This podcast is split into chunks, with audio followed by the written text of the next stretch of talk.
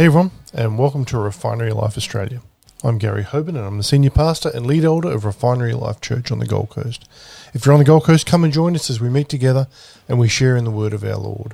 We meet at 9:30 on Sundays at 23 TE Peters Drive at Broadbeach. And more details are available on our website, which is www.refinerylife.org. Join with me in the Lord's Prayer. You know, Jesus taught us to pray this way for a reason.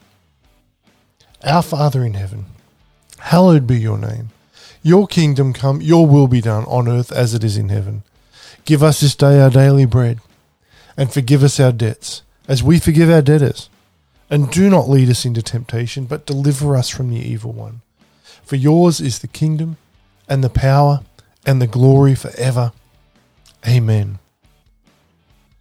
As we're heading into Christmas, we're continuing our series titled Come Let Us Adore Him.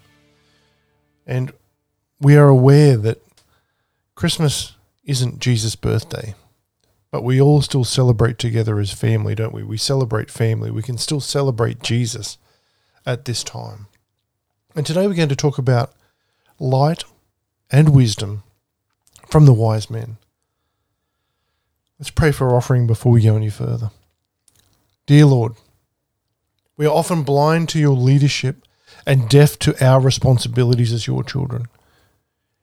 Help us follow the light of your leadership, Lord, and give us wisdom to use that revelation in our lives. May we apply our daily lives to the wisdom that comes from your word and from the Holy Spirit. The glory is all yours, Lord, and it's in Jesus' name that we pray. Amen. The text we're concentrating on today is Matthew 2:10. It says when they saw the star, they rejoiced with exceeding exceedingly, sorry, great joy. And the text we're working through is Matthew 2 1 to 10. It talks about the wise men from the east.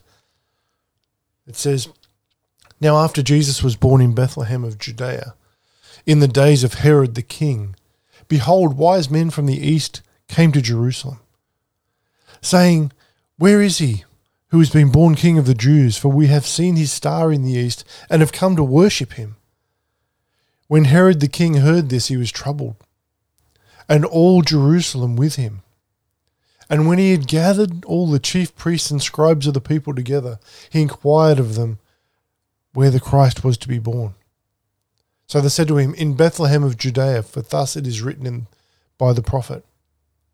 But you, Bethlehem, in the land of Judah, are not the least among the rulers of Judah.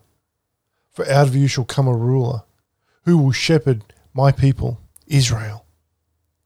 Verse 7 Then Herod, when he had secretly called the wise men, determined from them what time the star appeared. And he sent them to Bethlehem and said, Go and search carefully for the young child. When you have found him, bring back word to me, that I may come and worship him also. When they heard the king, they departed, and behold, the star which they had seen in the east went before them, till it came and stood over where the young child was. When they saw the star, they rejoiced with exceedingly great joy. There was a commotion caused in heaven. The commotion was caused by the fact that Christ was leaving heaven for his humiliation.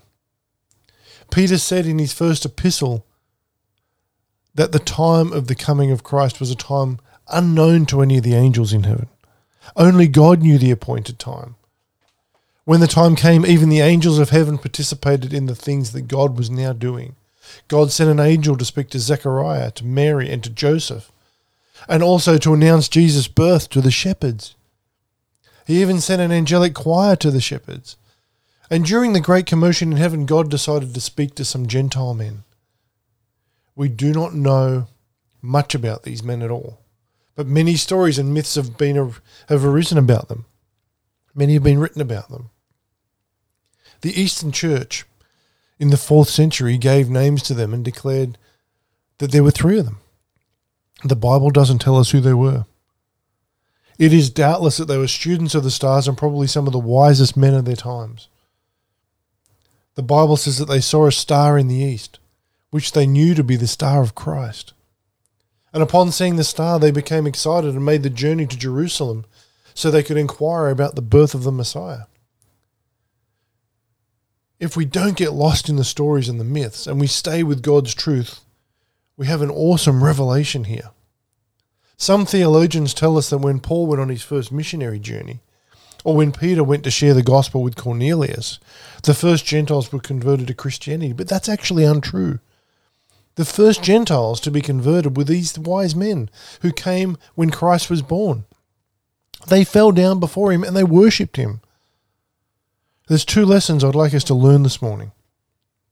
I'd like us to gather light from the star and wisdom from the wise men. So let's start with gathering light from the star. The star was an unusual creation. It may have been a comet, as, as many have claimed. It might have been a special creation. But whatever it was, it revealed that, to the Magi that the Jewish Messiah was born. God told Israel to be ready for the coming of the Messiah. They were ready neither to receive him nor to share his message. So God revealed the coming Messiah through creation. God never fails. God never fails. If people do not know his will, he uses others. The star is a leading light. The star led to Christ. It told the wise men that Christ had been born, that they went to Jerusalem. They traveled through arid desert country. It would have been a difficult trip. They would not have stopped, though, however. They inquired as to the place of the Messiah's birth. Ultimately, they were taken to the scribes and told that the Christ would be born in Bethlehem. And as they proceeded towards Bethlehem, the star appeared, leading the way to Christ. We ought to be like that star, leading people to Christ, always showing the way to Him. The star attracted their attention. The Word of God taught them the exact details. The light led them to the Christ and stopped there. The light of every Christian needs to lead others to Christ. Do not lead people to church buildings or to programs and leave them there. Lead them to Christ. The star became a witness. It told the wise men that the Messiah was born. Then it led them to him. That is the light, the kind of light the church must have in the world today. The wisdom of the wise men is the next thing I want us to learn from today. Perhaps these wise men were science teachers in Persia. They were not called kings, they were called magi, which means wise ones. God has a message in nature. Many scientists conclude that may not be, many scientists conclude, but it may not be true because we have made so many myths about God instead of listening to God as he spoke. God spoke loudly through nature to those ancient scientists. People may see God's handiwork in a tree or in the human body. Who could study either without recognizing that a divine designer made them? God's message is in His Word. Paul said that God reveals Himself in nature.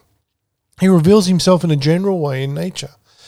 But for details, we must turn to His Word. That is exactly what these wise men did. We should be just as wise. When we look at the beauty of the sky, the ocean, or, or the beauty of human life, let us recognize his handiwork. Then let us turn to his word and believe the exact details that God reveals to us about himself. The wise men persisted. And we should too. When the wise men saw the Messiah's star, they wanted to know him. So they traveled across the desert. They went through wild, rugged country, filled not only with physical hardship, but also with thieves and thugs. They didn't have planes, they had to walk or ride camels. They persisted in their search. They were not discouraged when they arrived at Jerusalem and found uninterested people. So many today are discouraged by lesser things in their search for Christ. The wise men, though, did not become discouraged. In trying to learn about the Messiah, they could have said, We will see if we, we like the scribes. Where did the scribes go to school? Are they friendly scribes? Are they good at mixing with people? Do they stand at the door and shake hands when you arrive, or, or do they not? What Bible translation do they use? Is the coffee the brand I like? What is the worship team like? They didn't say any of those things. They went eagerly to hear the message of God. They were tenacious in their search, and the wise men rejoiced. They knew that God was leading and they rejoiced. Imagine if we could return to a searching and a rejoicing search for God. Some people go to church like zombies. We come here to the house of God acting as if we don't want to hear the talk, to hear God talk sometimes, don't we? Is God speaking to us out of His word through His prophet? If He is, then we ought to rejoice as we come into the presence of God. This is what the wise men did. They rejoiced when they saw the star. The wise men worshipped. They finally arrived at the house where Jesus was. Now, with all their persistence and with all the revelation they had, they could have blown it right there. They came to the house where the young child was. And what did they do? They didn't call a committee meeting. They did not send a text or an email to their denominational leaders to get permission. They entered the house. They came to Christ. They came to Jesus. They did not hesitate. They immediately came to him and fell down before him and worshipped him. They had found the revelation of God. The wise men worshipped the baby Jesus. Theirs was not curiosity gratified, but devotion exercised. We also must worship the Saviour, or we will never be saved by him. He has not come to put away our sins and then to leave us ungodly and self willed. For those of you who have never truly worshipped Christ before, I pray that you will be led to do so right now. He is God over everything and He's blessed forever. It's time to adore Him. He puts rainbows in the heavens and He rides upon the wings of the wind. He scatters flames of fire. He speaks and the hills shake. We must worship with a reverent fear of the Lord. Will you not worship God when He has come down to you and become your Lord born for your salvation? Let us all start worshipping like the shepherds and the wise men and the angels who led the way it was supposed to be.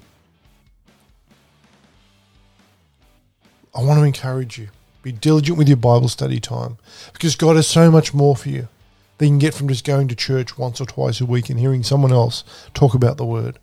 When you spend time with God, your life will change in amazing ways because God is a Redeemer. There's nothing that's too hard for Him. And He can make you whole, spirit, soul, and body.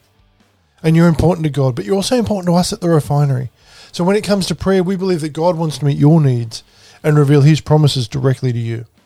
So whatever you're concerned about and need prayer for, we want to be here for you. Even if you just want to say hi, you can contact us on www.refinerylife.org or via any of our social media channels. And until next time, stay in the blessings.